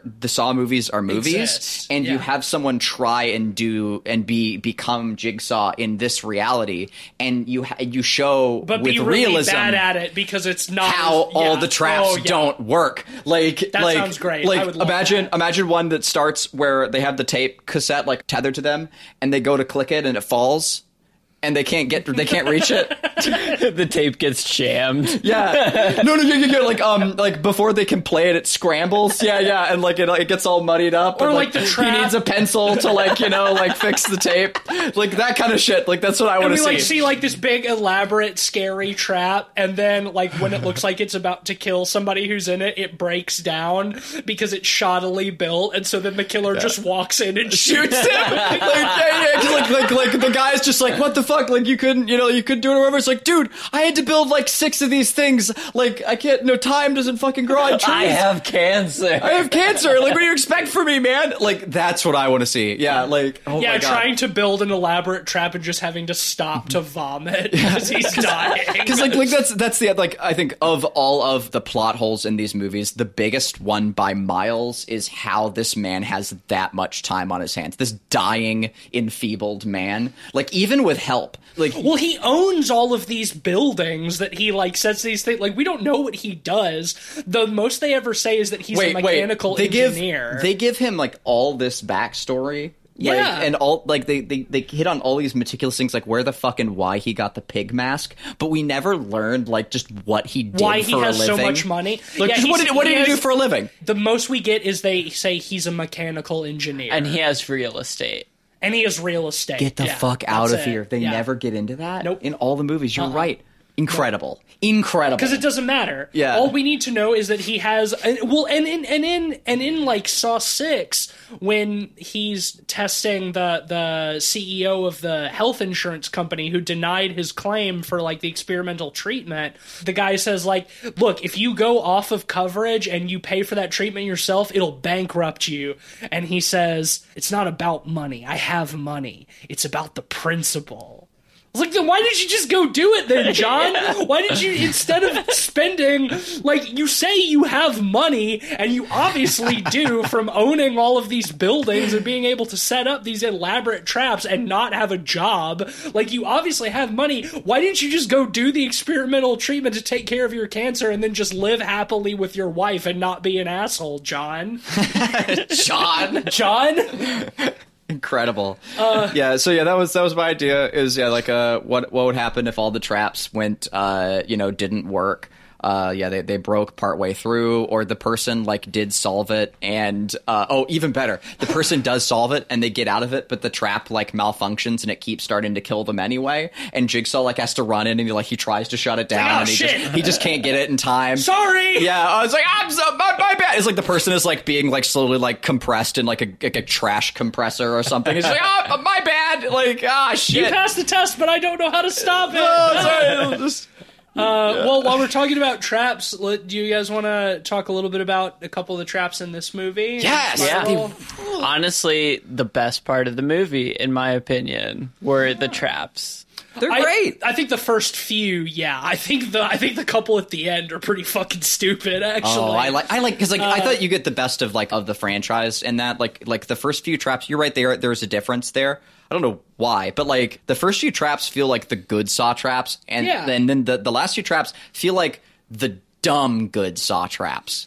I, I They're thought dumb, like the sure. Rube Goldberg Bergy shit with like Sam Jackson at the end. G- God, it made no sense, and I I loved it. Like I, I, I yeah, I thought it was like really funny. Why don't we start with that one since I'm already on it? Like uh, Sure, like sure. it- Sam Jackson is is is tethered to the ceiling. Like he's like Can we just in the say air. spoilers from Yeah, here spoilers on from here on. Yeah. Um, like he's he's tethered. He's got like he's like like on metal clamps on like metal wire. He's tethered, and then descended beneath him are tubes like like that are, That are slowly, slowly dripping his, his blood, blood, yeah. into like mason jars, just kind of scattered on the ground beneath him. And Chris Rock has a one bullet in his gun, and he can either shoot the target. That drops Sam Jackson so he can save him, or he can shoot the spiral killer. killer, yeah. And th- they spend way too long on that. Like, like it takes him way too long to decide. But what it, it was in, in a corny way, I thought was fun. But uh, like when he finally does like decide to do the right thing and and shoot down his father, it just fucking drops him. Yeah. Like it just like fucking splats him on the pavement. and then it lifts that him back up again later when him. the SWAT team comes in. So that I like that I felt was like very Saw esque, where like he has every little tiny step planned, even beyond like what would be feasible. Because the idea there is he has to choose, right? Chris Rock can either free his father and save him, or hunt down or take down or the, take the killer. the yeah. killer. And he can, he can really he and so can have he tries the- to have both. He tries to shoot him, shoot his father down, and then and then he goes after the killer, like instead of like saving his dad. And because of that, his father still dies because he had to choose. It's make your choice, it, like which is very in line with the Saw movies. Like look at Saw three, like when he dies, right? Like like he has every stupid little fucking thing figured out, like to the same degree, and like she, uh, what's her Amanda. This is Yeah. yeah, like she tries. She also tries to have her cake and eat it too in a similar way, and she can't because Jigsaw's thought it all through. So I thought that was very in line, like like with the other the other movies. Um, I love that, and In terms it was of its planning, sure, but in terms of the execution, it's like all he has to do is shoot the target to get Sam Jackson down, but he knows the SWAT team is coming in. So all he has to do is pistol whip the killer who's standing right in front of him, get him down on the ground, put the gun to his head, when when the SWAT team comes in, say, hey, I got him. The killer's right here. Help my dad shoot that target and he'll be free. He could have both. Yeah, but then it wouldn't be Saw. Honestly, like, other movie Saw. Once that movie, once that music kicks in, you know. yeah, you know you're in for something You dumb. And again, like you could say the same about three, two. Like what? What um I think honestly like is the most frustrating about three is that Amanda doesn't make the right calls. Like They address that in a later movie because she reads the letter that Hoffman left her saying that she has to kill the doctor. And so it's Hoffman working behind John's back because he has a grudge against Amanda and he doesn't want her to pass her test. Oh my God. So he says, You either kill the doctor or I'll tell John that you did such and such. Wow. So Again, they read the fucking reviewer complaints and Yes. they tried to justify it in hindsight. Incredible. It's hard to say how much they planned that ahead because there is that part in Saw 3 where she finds the envelope with her name on it and reads the letter and starts like hyperventilating and we never see what's on that. We don't? that- we never see in not in 3. It's addressed in like 5 or 6 or whichever one when we find out that Hoffman wrote that letter and is blackmailing Amanda. Mm. So, it's hard to say what they how far ahead they planned. It does seem like one of those things that they retconned, but the letter is in Saw 3. So, you know, whatever. Damn. So some of the other traps in this movie, before we get into the who the killer is, because some thoughts on that. Yeah. Um, highlight traps for me, uh, the very first one with the guy with the the thing through his tongue in the subway tunnel. He has to jump off of the boxes that he's standing on to rip his tongue out of his mouth, otherwise he gets pulped by a subway train. yeah. Thought that one was pretty good. What did, what about the the guy driving the train though? What did he do? You know, like Nothing. what? Yeah. But he's not dead. no, but I mean that's a lot of I mean, he's probably used to it. Yeah. I mean, lots of people jump in front of trains. Yeah, right. Damn. Um, I think my favorite. I think my favorite trap is the uh, the Chinese finger trap one. Oh yeah, Yeah, that one's great. He's like sitting in a tub of water that is gradually rising towards like an exposed electrical cable, and he has to bite down on a thing in his mouth to have his fingers ripped off. So you mentioned uh, earlier that like the the trap seemed unfair. I thought that one is perfect, especially after watching it a second time. He almost gets out, like he almost escapes that one, and he would have if he hadn't stopped to scream, you know, several times. Yeah, and I like guess. and like if he had just like literally bit the you know, almost literally bit the bullet. It's not a bullet, but you know, it's not perfect. But like anyway, if he just bit the bullet and like like chomped down and like let it rip his fingers off all the way, he could have like he could have walked out of there.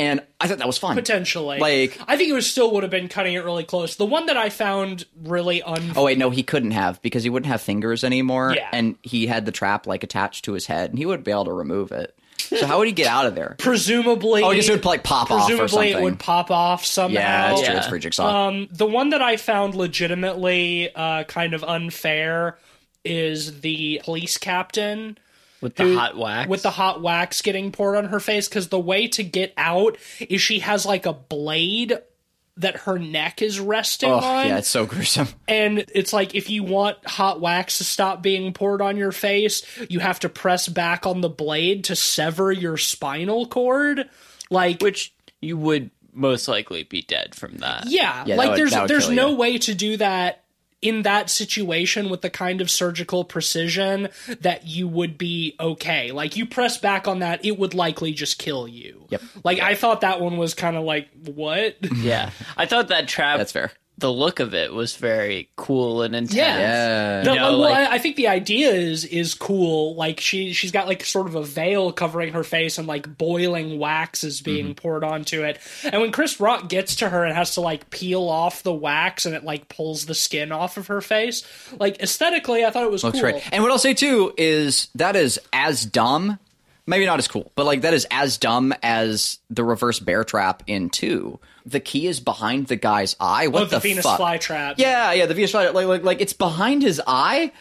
What? What? So Jigsaw put it in there so he could take it back out. What? That makes no sense. Where is it fitting? Because his eye is still there. So like he. So if his eye has been like removed and put back in, We see that in he should be able to pop it out pretty easily. And We are see you that in Saw, fucking in Saw serious? Seven because Cary Elwes is the one who put who he's a doctor, he's a surgeon, Yeah. and Jigsaw recruited him after one, so he's been doing all of the surgical stuff for all of the Saw movies, and we actually see that one. What he does is he does a, a cut underneath his eye. And puts the key up in there. So like it's not damaging the actual eye. He's putting the key in below the eye. But like you see his eye, his eye is fucked. well, yeah, because And where, where like, would it fit? around. Yeah, like what? I'm not saying it's not stupid. No, I'm if anything, if that makes it more stupid. Wow. Um. Okay, but anyway, point is, is like in that in this world, this is the same world Yeah. where like the trap we are just talking about with the spinal cord thing is separating. I buy it. I it's definitely whatever. buy. I don't care. Like I'm, I'm not expecting any of these characters to, to survive. It's whatever. Yeah, yeah, yeah. Um, did you guys catch the Pulp Fiction reference in that scene or in that set piece rather? No. Uh, she the trap is set up in the evidence locker in the basement of the police station, and when Chris Rock goes down there later, the door is like a big safe door, like a bank vault, and the manufacturer of the safe printed on the door is uh, Jules Vincent, I think, which is Sam Jackson and John Travolta's characters from Pulp Fiction. Oh, that's great! Oh, nice. That's a wonderful reference. I thought that was a fun little Easter egg. Yeah, that's fun. Wasn't there another one where like they're eating at like a Chinese restaurant? Doesn't it have a name that's like a nod to something? I didn't catch that one, but there's the other one where when they're outside the meth house, Chris Rock says this is some New Jack City shit, and he was in that movie. So that's a fun that's a fun little little Easter egg. Yeah, I thought that was it, like yeah, they're, they're the the the drug dealers, and uh, yeah, he he makes like a wire reference and shit. What Like, a bad fucking drug dealer too. His whole business model is he has a bucket on a rope hanging outside of his house. So meth heads come up and put money in the bucket and he pulls it up and lowers their meth back down. like what a like that's a great way to get caught by the cops immediately.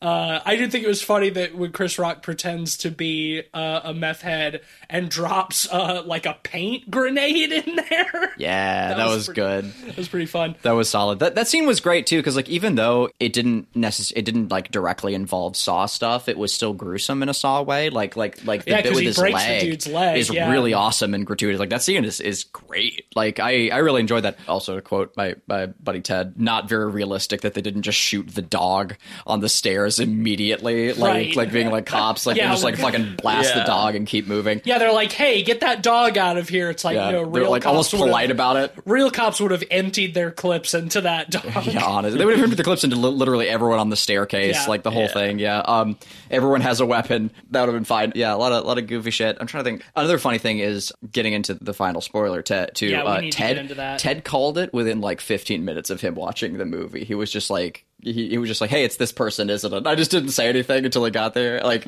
really funny. Man, like, yeah. See, I was trying. I called the wrong person because, like, the the voice, the the voice on the recording is like a woman's voice, and so I thought it was the the police captain. I was like, yeah, that would be dumb enough for this movie. Is that like the the captain of the police department is a jigsaw disciple? But nope, it turns out to be spoilers, I guess. Whatever turns out to be his fresh faced new partner, mm-hmm. who is holding a grudge because Chris Rock's old partner, who he turned in to internal affairs and got him to spend time in prison, uh, unjustly murdered the dude's father when he was a child. I really thought it was Sam Jackson for for a minute too. I thought I thought um they they played that up in a in a oh, fun Oh, I way. think that would've been too he's obvious. he's regularly gone. I also just I it was wishful thinking. I liked the idea I mean, of like ends up- Sam Jackson. You it know, ends up being being like largely like, you know, Sam like- Jackson's fault because Like live or die, the choice is yours, motherfucker. Like like that's fucking funny, man. Like Because when Sam Jackson was police captain, he instituted some policy that literally just allowed cops to take the law into their own hands. They just call it uh, Article 8. They never say what it is, yeah, but but yeah, Sam Jackson like uh, puts into play uh, Order sixty six. And, uh, Exactly. Well, and we've seen it a couple of times, like the the guy who dies in the Chinese finger trap. When we find out that he, you know, he died because he murdered somebody, we see the the dash cam of the traffic stop where he like pulls somebody somebody over is like, I need to see your license and registration, please. And the dude like reaches his hand out of the car and gives him the middle finger, and he just pulls his gun and like empties his Unloads into that dude. I thought Fucking like, awesome. It's cheesy though- as shit. It's cheesy as shit, and it made me laugh, but like legitimately not outside the realm of possibility. Oh, I know. In the American police system, the only thing they got wrong is that the arm that reached out of the car and gave him middle finger was white and not black. like that's that's the only. But yeah, so it turns out that his partner has spent years trying to get into the police department so he can wreak vengeance on the corrupt cops, the corrupt department that killed his dad, and he offers Sam Jackson the opportunity not Sam Jackson, he offers Chris Rock the opportunity to work with him and identify the corrupt cops so he can jigsaw them. Yeah. And, I uh, thought it was fun. I thought it was fucking stupid. Yeah, I thought it was really dumb. I the fact that they didn't kill Chris Rock makes me think they're trying to set up for a sequel material, but I don't. They think have to leave it open, but I don't think I there's don't gonna think be this movie is going to get a sequel. I can't imagine that this movie has been successful enough for them to justify that. I hope. Also, what the fuck would they do with the sequel? Chris Rock knows who the dude is. Man, that's the fucking stupid thing at the very you end. start the movie with killing Chris Rock? He's like, Like that's how you you you do your opener. he's like beating up his partner or whatever like as the SWAT team is like sawing their way into the room and then they like he has it set up so Sam Jackson is on strings like a puppet and he raises up what looks like a gun. So the SWAT team just fucking ventilates him while the actual killer gets onto an elevator. But the last fucking shot of the movie is Chris Rock pointing at him in the elevator as the doors close. And Chris Rock is still alive. It's like all he has to do is tell the SWAT team like that dude's not getting away. Like they You don't know where that he has that elevator rig to go to a Saw secret movie, floor. every single Saw movie ends with somebody Yeah. slamming a door, uh, and they did that in this one with the elevator door, except they didn't say game over. yeah, which I was bummed which about. is- Come oh, on, he should've said game a- over. He should've said that. Should have said game over, but also it's like all Chris Rock has to be like, it's my partner. He's he's in the elevator. Like the whole building is Nah, surrounded. like I was by saying, cops. like I was saying, like he's he's got everything thought through because he's, he's he's a saw guy. He rigged the elevator to drop off on a secret basement floor that they don't know to find that leads to the sewers, and he can get away. That, there you go, done. He could easily get away in, in the fucking Saw universe. You the kidding? stupid let's let's talk a little bit about uh we do need to wrap up soon but Yes. let's talk let's let's talk a little bit about like the stupid misdirection where they fake kill off the partner midway through the movie to like make people think that he's not the killer See, that's when I knew he was the killer Well, yeah. because they they show the way they show it is they show a piece of his skin with his tattoo on it. yeah his his quote unquote son's name tattooed on his arm which he's talked about multiple times in the movie we find out it's actually his father's name and he doesn't have a son but he has charlie tattooed on his forearm Yeah, and uh, you know, up to then, every time they show the aftermath, they show the trap. Yes. and this is the only time which where they didn't. and also we don't hear the full tape they find they find a skinned body in a butcher's shop and they find the piece of skin that has the tat the charlie tattoo on it and they're like oh it's my partner goddamn he done got got by the jigsaw but we hear the start of the tape. Hello, detective such and such, I want to play a game. And then it sort of like fades off and we don't hear it. And we never see what that what actually happened in that trap like we have with every other person who's been put in a trap. So like Wait, I thought we did. Wasn't it someone else? It was one of the same well, traps. We, well, we do we do at the end, but Yeah. what I'm saying is that like the guy who got his fingers ripped off, like they find his body, then we see as the audience him in the trap getting like suffering, being tortured, getting his fingers ripped off. That is the only one that we don't see when it happens mm-hmm. because we find out at the end that he found a, a meth head, tattooed his dad's name onto the dude's arm in the exact same font as what he has on his own arm. So he's also a tattoo artist. And then Well, I skinned, mean, you just and need a stencil. him. Yeah, like it's it's a it's text. You do just need a stencil, but It's like a also landscape. But also like a you do just need a stencil, but also like a fresh tattoo. The like the skin, skin is red it, and like- raw and livid. Yeah, and the skin was because it was ripped off. It Like, wasn't though. It wasn't. It wasn't. I'm willing to let that one slide. It wasn't. But whatever. Yeah, that was a, a pretty a pretty fucking stupid misdirection. I like What it. you my guys think of the, the Stupid, not the glass right trap? Oh, I thought it was great. was fun. It was fun too because we had like Chris Rock interacting with it. You know, like he's he's in the scene. Um, he's in that the dungeon. was that was one that felt very much like that was one of the only traps that felt very much like a true saw trap where Really? I thought the like, finger trap was pretty true. Saw. like, Yeah, that one too. But what I mean is in the sense where the person who's quote unquote being tested has the opportunity to save the person in the trap, but they have to decide whether they want to forgive them or whatnot.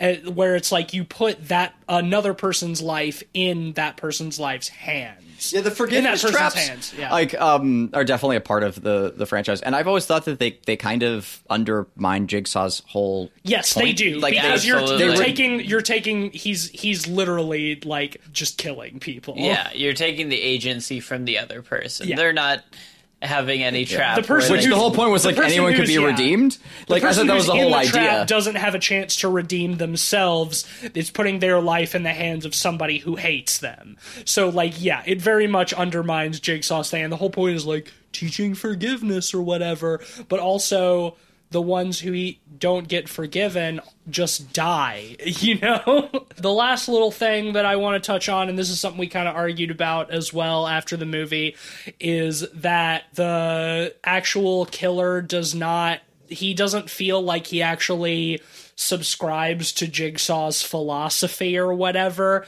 In his monologue at the end, he only mentions Jigsaw once, and the line is something like, uh, John Kramer was right about the spiral. It's a symbol of change or whatever. And also, nowhere in any of the other eight movies leading up to this, like, John Kramer moralizes and philosophizes a lot. He finds uh, my, never- my favorite line from him. I, I I find the concept of matrimony fascinating. But never once. fuck does that even Never mean? once in eight films does he mention the spiral as a symbol. Nope. So out he of uses it though. he does use it, but out of all out of all the things that they wanted to pull from John Kramer's philosophy, pulling something that was never expressed in any of the other movies was a weird one. I well, mm, you know, I thought it worked because like he uses spirals a lot. Those symbols, and again, like there's there's like the pig mask.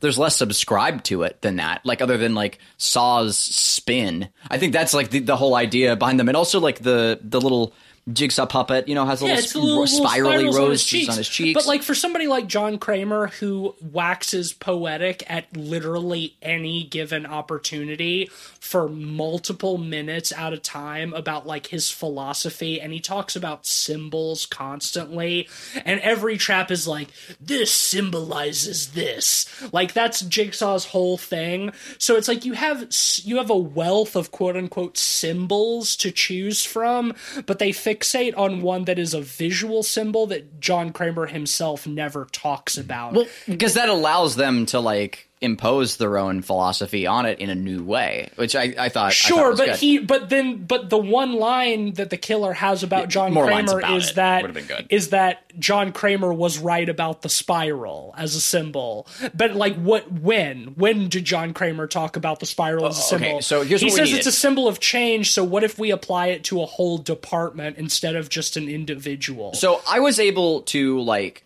infer this, but I, I think I think y'all really needed it as a scene, and I think I think that's valid, and I think the film could have been better with it. A scene where our killer, we see them actively become obsessed with Jigsaw, yes. like, and they maybe find a literal book of Saw. It like, can obviously like- it can obviously be inferred through from the fact that he tries that he becomes a John Kramer copycat killer. Yeah. It's it can obviously be inferred. You're not wrong because about he's that. a he is a disciple in the way that like you can be a disciple of someone you've never met. Like you can you can Yeah. like follow the But the teachings. I would have of, loved if you it was know- literal at the same time. If it, John Kramer was like the kid's neighbor or something in the apartment. The point is, is that all of the other disciples of John Kramer are people that he has tested. They're people who have survived a, a test and that he has taken under his wing. And this guy was obviously a child when John Kramer was doing his shit, so whatever. But like, yeah, I think there needed to be some kind of scene like why this child fixated on Kramer on the jigsaw killer specifically and decided to apply his teachings Well- to his revenge. There needed there was something missing because he has one line about it. One single line. And for for like a whole movie to be based on that, there needs to be I I, I think there needs to be a little bit more. Mm-hmm. At You know- least a little bit more. You know what would have been rad? Okay, so Jigsaw was like around and killing around uh, the time that his father was killed, right? Dig this, right? Um, this would be a fun way to tie it in, right? There, okay, there are two ways you can do it, really. His father was killed, and we just need to see him like as a child, like watching the Saw Killer on the news and have be, being like imprinted by that, because like at the time that would make sense. It's like okay, like like as a kid, you, you know, you're a little sponge. You He's see your father die, news about and John then and then like you're Yeah. imprinted on like a, a different like way of seeking justice. Like He's um, watching- and- and, he's like, watching the That's the thing is like his mo Yeah. like is already built for that. Like I can just envision that have have it happened in the movie, and I think that the film kind of expects you to see that or believe that. It's in the title. It's it's there. I just I think that yeah, like it would have been. But nice they're also trying it. to present this as a movie Show, that you tell, can you know? watch without having seen the rest of the Saw franchise. Yeah. But at this, but then they're trying. They're saying, "Oh yeah, well, people just infer that." But I think you're absolutely right. All it really needs is like we need to see like a montage or something of him as a kid, like seeing the news reports about, "Oh, another jigsaw victim has been found. This Mm-hmm. victim had to do such and such. The killer continues to escape the police while he teaches lessons about such and such."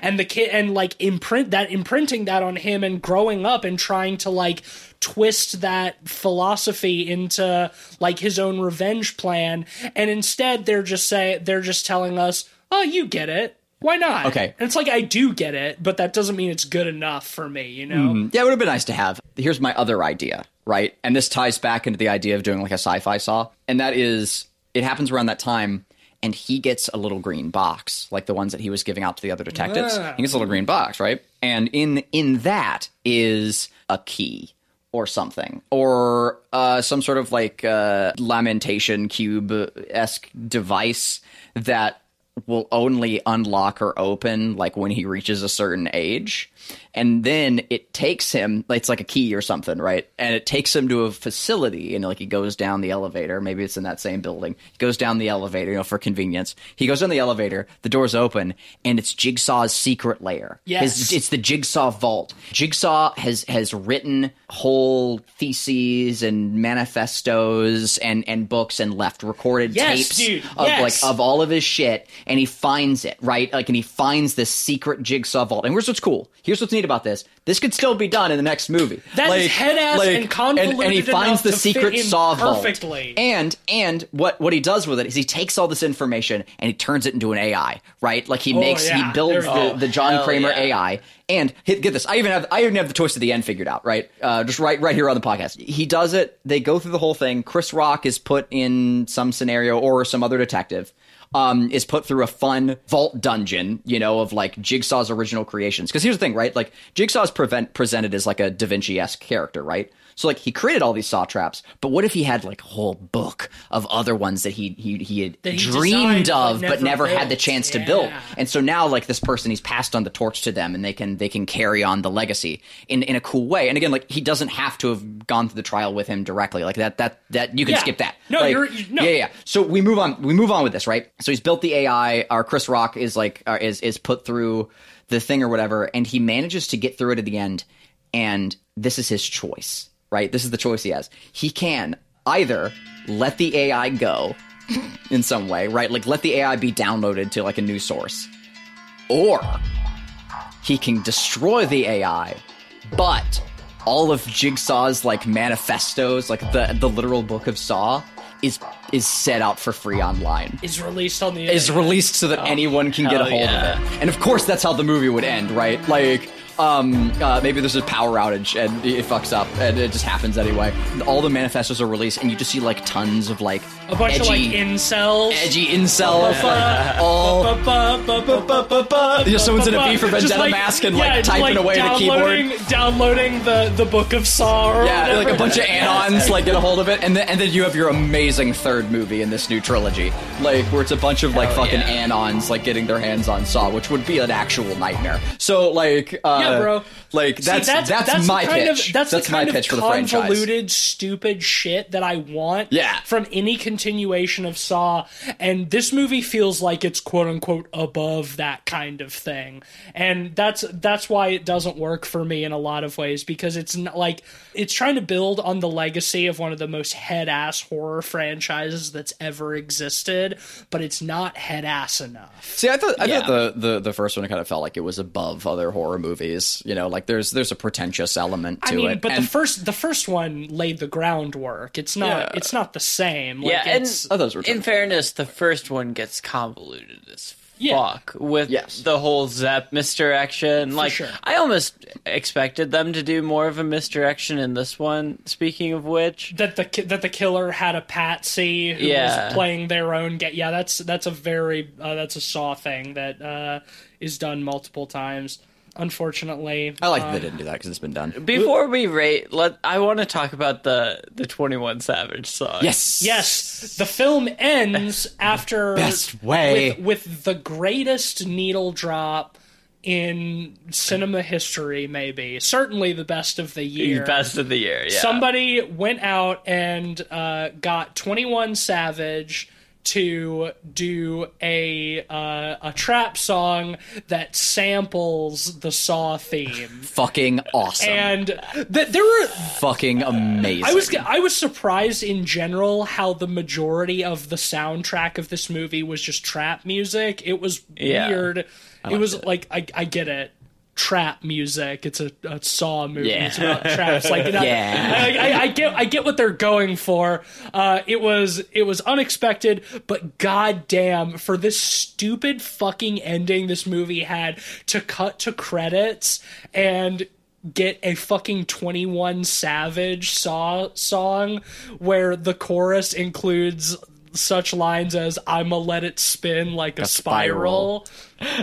I'm gonna do a number two with my I'm a- rifle. i'm gonna do a number two with my rifle He's gonna t- yo watch out. He's gonna take a shit with he's, his shitting, rifle. he's shitting on him bro Yeah. do do do do awesome, fucking amazing. The yeah, corniest was, goddamn things frankly- I've ever frankly, seen. the best, the best part of this movie, like that was the hardest that I laughed at anything in this movie is when is when that song started.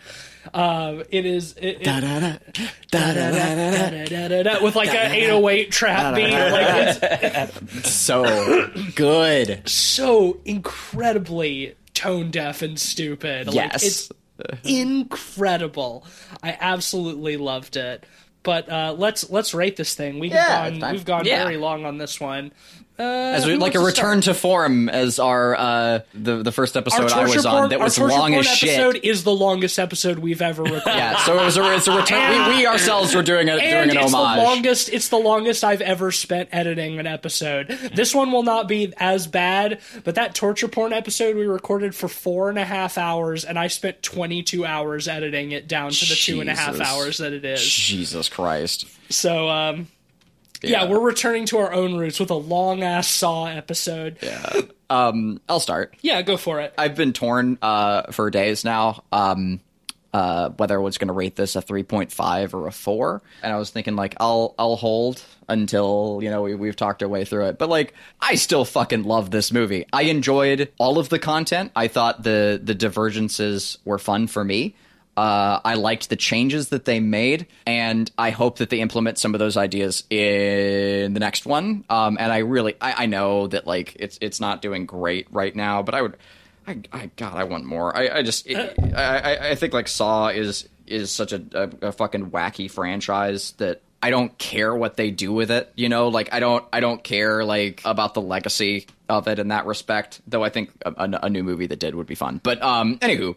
Point being, I thought it was fucking great. I'm I'm gonna give it a, a, a good four, just a, a nice, a nice, a nice, happy four. I had a wonderful time. I'd be happy to watch it again and it was just fun to see speed ramping in 2021. Like I, I wasn't, I wasn't, ex- I wasn't ready Speed ramping for in it. a not Zack I- Snyder movie. I wanted, I wanted uh, Darren Lynn Bousman to be Darren Lynn Bousman, and I got that in this movie. Oh, another thing we didn't really talk about is like the insane overuse of rack focus play. Like every fucking shot has rack focusing in it. Like there's like constantly like shifting blur and focus, and there's only ever like one singular thing in focus, and then everything else is blurred out in every shot. Go back and look at it; you'll see what I mean. I- Very similar to Army of the Dead, yeah, actually. I couldn't unsee it. I, I feel like Army of the Dead is a little bit more painterly in the way that like it approaches it. Also, like less artificial. Like I don't know. Uh, uh, and and Army of the Dead also has like a lot more going on with color and many other things that I think justify like that the like focal play. Here, I felt like it was constant and corny. But anywho,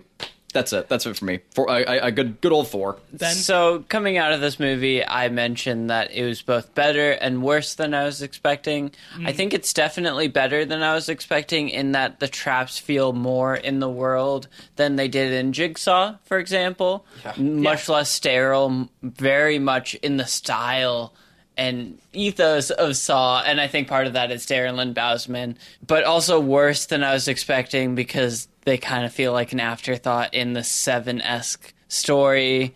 Oh man, is the ending so dumb? You know, after watching all of them, I would put this one squarely in the middle of my ranking, probably.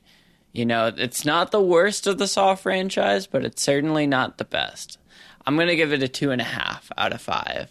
Yeah, for me, I, I side, definitely side more with you, Ben. I, I think I would overall put it in the lower quadrant of like middle of the of the franchise for me. I did not particularly enjoy this movie. It had some fun moments.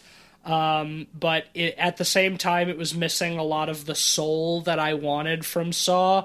And I, I think I should also mention that, like, in rewatching the Saw franchise, like as much tenderness as I have for the movies and as much as I like them, despite the fact that they're bad, the highest rating I have for any of them is a three and a half out of five. That is the peak of the Saw franchise for me. Uh, so I could never put this anywhere near as high as a four like Cleveland did. Uh, it's going to be a two out of five for me, which will give Spiral an average of 2.8 out of five pods. Um, we have a little bit of housekeeping to do. Yes. Uh, we have some predictions for this movie, but also uh, in all the fun last week we forgot to cover our predictions from Army of the Dead. So Wait, we're going to do wait, both. wait, of them. wait. This is a horror podcast. We have some house creeping to do. Yes, we have some house creeping to do. Uh, got him. Perfect. So why don't we start with uh, Army of the Dead? Sure. And our So to quickly recap, uh, Tease, you have two points so far. You won both Godzilla ones, nice. and Cleve, you won both of the Oxygen ones. Hell yeah, I did. Uh, we'll start with Army of the Dead. So Uh-oh. TC predicted it would have a Rotten Tomatoes of 58. Cleve, you said 70, and I said 67. It had 69. Oh, So we were right w- within one point of each other there. Oh my god. Yeah, so Damn. you barely squeaked that out and also got that. sixty nine. Nice. Hey, nice. So Cleveland gets another point, uh, up to three points now. Good. shit. Uh, and uh, in terms of rating, collectively, uh, TC predicted it would get a one and a half out of us. Cleve, you Not predicted a two, yeah, I wasn't and either. I predicted a two and a half. Uh, oh shit. And So so, Ben won that one. I Yeah.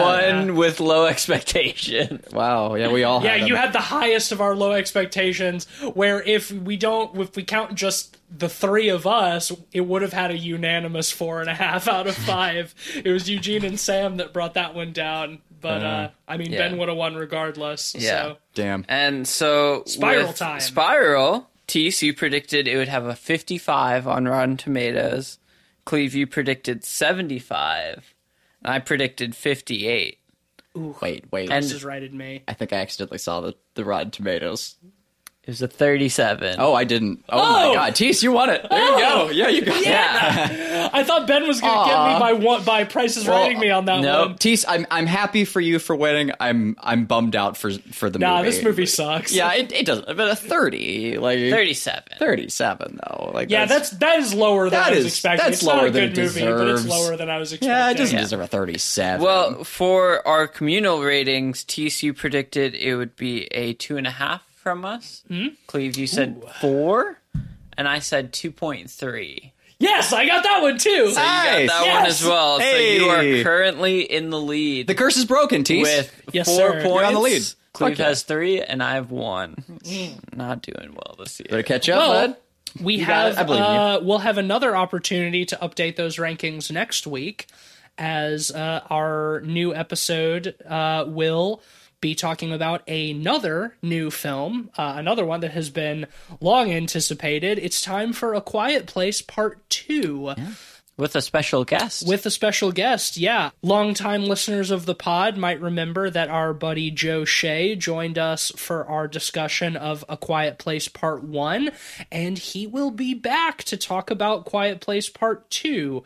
Uh, so tune in next week for that. That should be a good time. I, yeah, we're actually gonna finish up podcast here, and uh, I'm gonna go. I'm gonna watch uh, Quiet Place. Yeah, we're about to rewatch. time. We're about to rewatch the first Quiet Place right when we get done recording here. so Never seen um, it before. Hell yeah, Coming to it All for right. ish. Well, before we wrap up, uh, we got to get paid. Oh, that's right. The, gotta get paid. The sponsor shelf is extending an arm. The sponsor shelf is hungry. yeah. Oh dear, the the arm has developed a head and it has a face, and oh, it's it's it's your face, Matisse. That that's uncanny. And oh wait, look, it's sticking its tongue out, and on that tongue is a piece of paper.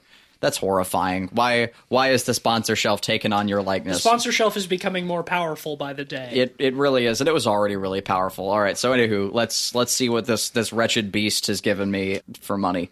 Uh, uh, this this this episode of of Pod People is brought to you by a very long uh thing. It's uh this episode is brought to you by Daniel Day Lewis playing Whoopi Goldberg at the Academy at the Academy Award winning film Whoop. There it is. well. Uh, I mean that that is that is the sponsor. That is the whole of the sponsor. Daniel Day Lewis Lewis playing Whoopi Goldberg in the Academy Award winning film Whoop. There it is. Um, a truly not- memorable performance. Yes. That, uh, wow, really in- stayed in incredible. character Well, for it. yeah, that, that we already we already kind of got that with um oh god, what's his name? Uh, with the the white hair, he's in everything like Good Place and all the others. He dated Whoopi Goldberg. Uh, for Ted like, Danson. yeah, like doing Ted- blackface. Doing blackface, yeah, yeah. Uh, uh, it would it would be Fun a, fact: Daniel Day Lewis actually studied uh, Ted Danson doing blackface. Uh, In for, that role, yeah. for that role, For Whoop, yeah, there it to is. Play Whoopi Goldberg in Whoopi Whoop, there Goldberg. it is. Yeah, incredible. Uh, uh, the the famous Star Trek character Guinan herself. Uh, uh, yes, uh, amongst other many incredible roles, such as um, Sister Act 2. Sister Act Two, Back in the Habit. or the that detective uh, uh, dinosaur one that its name escapes me. Uh, yes, there there are many incredible moments in this film to to capture from Whoopi Goldberg's uh, And Daniel Day Lewis career. is truly a treasure, one of the most versatile method actors of our day. Uh, truly, So master- we, we master of his thank, craft. We thank him in Whoop There It Is for sponsoring this episode of the podcast. Yes, thank you. Thank you, Sponsor Shelf, for giving us this sponsor. And thank you, Whoopi Goldberg, for being a national treasure. All right, well, that'll bring us to the end of this week's episode. If you like the show, hit those five stars on Apple Podcasts, leave us a nice review, follow us on Twitter at PodPeoplePod and at letterboxd.com slash PodPeoplePod, where you'll find a list of all the films we've talked about on the show with our average ratings and links to those reviews. Also, we have a Patreon now. If you want to support the boys, head on over to patreon.com slash podpeoplepod. We've got a couple of different uh, patron tiers over there that you can take a look at. But if you're not in a place to uh, financially support the show, that's okay. None of our content is paywalled. You will still get every episode for free. So uh, if you choose to become a patron, we love and appreciate you. But if not, we still love and appreciate you for listening. Uh, you can follow me on Twitter at some spooky snake. I'm on Twitter at Mr. Sheets. And I'm occasionally tweeting for Light Arc Studios. We put out progress on It Stares Back. We're making good progress this week. We uh, introduced some cool loot stuff into the game that's really fun. Uh, some cool new treasures that you can find in the world. Um, but uh, yeah, you can also find my work on ArtStation. I occasionally do freelance stuff when I'm, uh, but for the most part, I am doing work for Dread XP as we put out cool horror indie games. Um, uh, you know, currently in the pipeline is uh, the Spookware game, which is going to be amazing. Uh, I can't I can't say too much about it right now, other than it looks fucking awesome. Um, and to to get hype for all sorts of fun horror mini games and a WarioWare esque game. It looks rad. Uh, more on that later in other podcasts. But uh, yeah, for the time being, that's uh, I believe that is it from me. Uh, apart from also to make note that Joe the the the, the bit where Ted Danson did blackface, like Whoopi Goldberg like wrote his lines for that. Like I don't know. I just I've been thinking about that a lot lately. A really really weird situation there. But yeah, Yeah. because it was it was a it was a, her roast and it was her idea. So I don't. I don't Feels like entrapment, huh? it really does. It really does. I don't like. Uh, I think I know the morality of that one, but it's a weird one for sure. Uh, but yeah, I just been thinking about that a lot lately. That's all. That's all Well, for me. Thanks for following us on this downward spiral. Bye. through all the trials and tribulations. Now I'm smiling. Say you wanted smoke. We at the table doing the plotting. We gon' slide with your shit up. Make it home for you. A siren. I'ma let them spin like a spiral. Straight up. I don't got no love for no rival. Straight up. Put him on the news. He went viral. Pussy. I took a number two with my rifle. Pussy. Every car I mean, I got the title. Slaughter gang. I turn a model to a hiker. I know they want me dead. I got a Kel-Tec in this Viper. I hit all the vibes on the low cause I'm a sniper and it's obvious. Call me soft, cause I laugh when I